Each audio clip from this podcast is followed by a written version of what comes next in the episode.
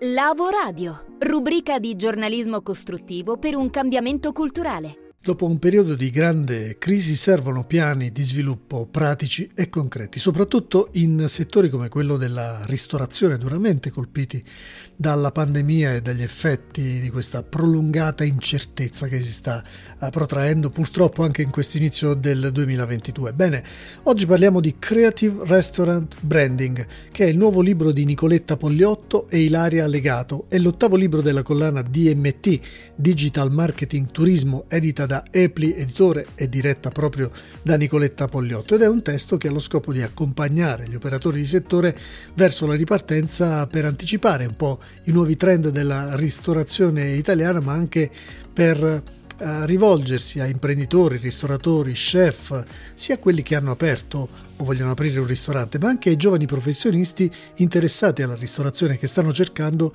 un'opportunità per crescere. Pogliotto e Legato da anni sperimentano direttamente sul campo e anche con le loro ricerche soluzioni professionali per affiancare e far crescere la ristorazione italiana e i ristoratori hanno estremamente bisogno di aiuto in questo momento. Hanno già compreso che non basta una buona idea per aprire un ristorante, ma che occorrono visione, strategia e progettualità. Ne parliamo con Nicoletta Pogliotto. Sì, ci va progetto proprio perché c'è un mondo mutevole e vorticoso nel quale noi ci muoviamo e quindi se non abbiamo rotte strumenti eh, rischiamo veramente di farci eh, trascinare eh, in balia delle correnti, tra l'altro in questo periodo piuttosto bizzose. È indispensabile evitare di navigare a vista, evitare di gestire le proprie attività come se si vivesse in perenne emergenza. Certo, è emergenziale una crisi sanitaria ed economica di, della portata di quella che noi stiamo vivendo a causa pandemia, ma non deve essere emergenziale la continua risposta che noi diamo e forniamo a questo tipo di eh, stimoli negativi che la, l'ambiente, che il contesto ci sta eh, offrendo. E già, da dove partire? Eh, sicuramente quello che si deve acquisire è ehm, una visione strategica, eh, per visione si intende la capacità intanto di riflettere su noi stessi, quindi conosci te stesso, ma soprattutto eh, sul riflettere come il brand possa fornire eh, risposte. Eh, apporti significativi al mondo, al nostro mondo di riferimento, al mondo del brand, quindi al mondo del, del, suo settore, al mondo del suo territorio, al mondo dei suoi collaboratori, dei suoi interlocutori e soprattutto dei suoi ospiti.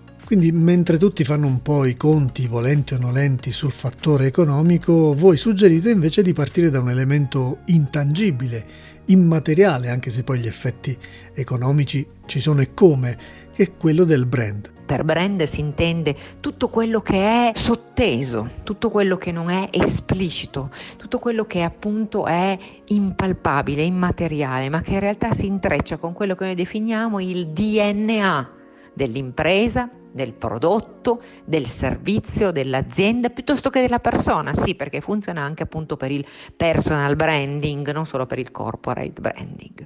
Quindi il, il brand è l'insieme di scopo, visione, missione, obiettivi, ma anche filosofia, storia, radici, essenza quello che aleggia, è sotteso, che il pubblico o il cliente o comunque semplice interlocutore, lo, lo user per esempio, intuisce, percepisce, sente anche in termini di neurobranding, no? quindi anche in termini appunto di percezione, di reazione, non razionale, non cerebrale, ma sicuramente intuitiva, emozionale e comunque di, di, di prima eh, reazione comportamentale.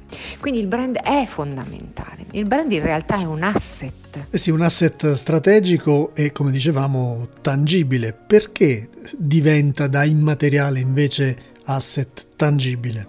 Perché questi eh, elementi, anche poi tutti, oltre a quelli già citati, anche il carattere, la personalità, messi insieme, combinati, diventano come dei, delle materie prime che si vengono lavorate, si mescolano, si fondono, si amalgamano, no? si rafforzano eh, creando il piatto perfetto e quindi la miscela di questo, il mescolare, eh, il miscellare di questi elementi dà poi origine appunto a un codice identitario, codice identitario che si codifica per l'appunto in segno, quindi vengono costruiti dei veri e propri linguaggi ehm, il linguaggio visivo, il linguaggio verbale per l'appunto, il linguaggio sensoriale, quindi olfattivo, eh, sonoro.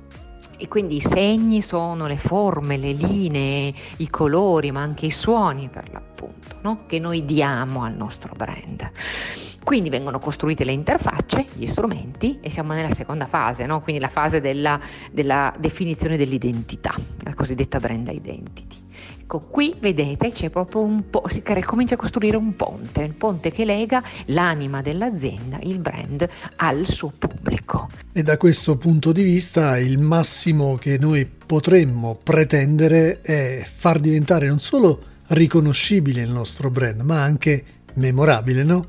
Memorabile significa che lo riesco a riconoscere, che mi viene da pensare adesso, che quando ho un bisogno, ehm, tra primi, le prime scelte che mi si presentano di fronte, io eh, identifico e individuo quello, ma perché lo riconosco? Ed è un perché che ovviamente non è frutto del caso. Nei vari passaggi, soprattutto della prima fase, quella della famosa brand strategy, io devo, fare un, un, devo puntare a qualcosa di importante, a identificare un brand value, cioè un valore del brand, devo far sì che questo valore sia rispetto ai miei comp- competitor il più possibilmente appunto identificabile e distinguibile, quindi unico.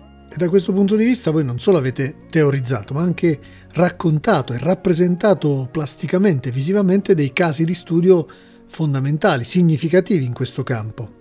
I casi di studio servono perché fanno vedere i processi di costruzione, di progettazione in quello specifico ambito di qualcun altro qualche altro operatore che appunto può dare una, una giusta ispirazione anche ai lettori per ogni aspetto, soprattutto per esempio per ogni passaggio linguistico di costruzione dei linguaggi, il linguaggio verbale, il linguaggio visuale, eh, il logo, i colori, ecco per ogni caso noi abbiamo, per ogni situazione noi abbiamo portato un caso.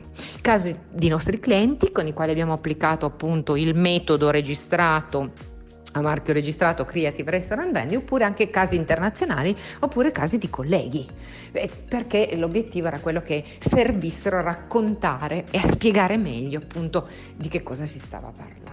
Facciamo qualche esempio? Per quanto riguarda il colore abbiamo parlato di Starbucks, di Coca-Cola, ma anche di pescaria la catena ristorativa che eh, ha come concept fondamentale, come, mh, mm, come concept verticale quello del panino di mare. Per quanto riguarda i font abbiamo parlato del lavoro che si è fatto sul carattere tipografico manuziano del 1500 veneziano per un'antica trattoria veneziana che si chiama da Bruno. Per quanto riguarda il nome abbiamo raccontato come siamo riusciti ad arrivare al concetto di Teglia. Teglia che è appunto il nome di questa pizzeria al taglio, pizza in teglia alla romana, ehm, che, che, appunto era stata aperta due anni fa a Torino. Bene, grazie Nicoletta Pogliotto. Ricordiamo che Creative Restaurant Branding non è solo un libro di Epli, ma è anche un manuale che fornisce una griglia di lavoro su cui sviluppare una vera e propria strategia di branding con un metodo consolidato rodato e anche strutturato e certificato, no? Ehm, il nostro metodo si sviluppa su eh, quattro passaggi molto molto semplici che sono identifica, rappresenta, manifesta e applica.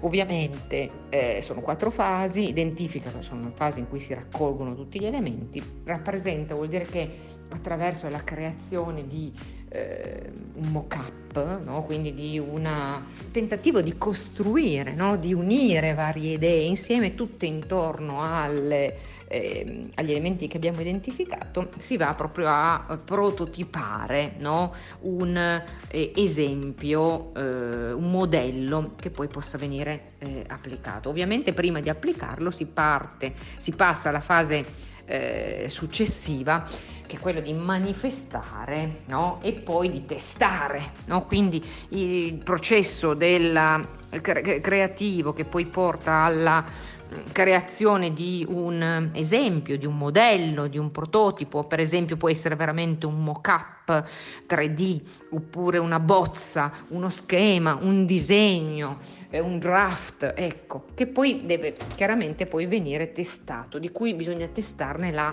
fattibilità oppure l'applicabilità oppure la funzionalità. Quindi un vero e proprio ciclo di progettazione scientificamente provato e testato.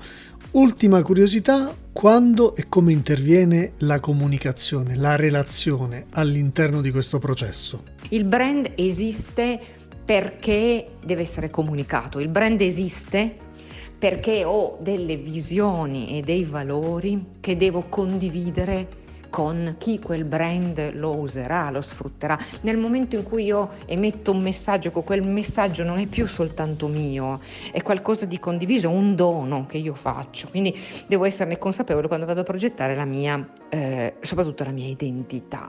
Il focus, lo spot è acceso sul concetto di brand come relazione, che è la base, la radice della della comunicazione. Grazie Nicoletta, ricordiamo ancora allora Creative Restaurant Branding, il nuovo libro e manuale di Nicoletta Pogliotto e Ilaria Legato, collana DMT Digital Marketing Turismo, edita da Epli Editore. Grazie.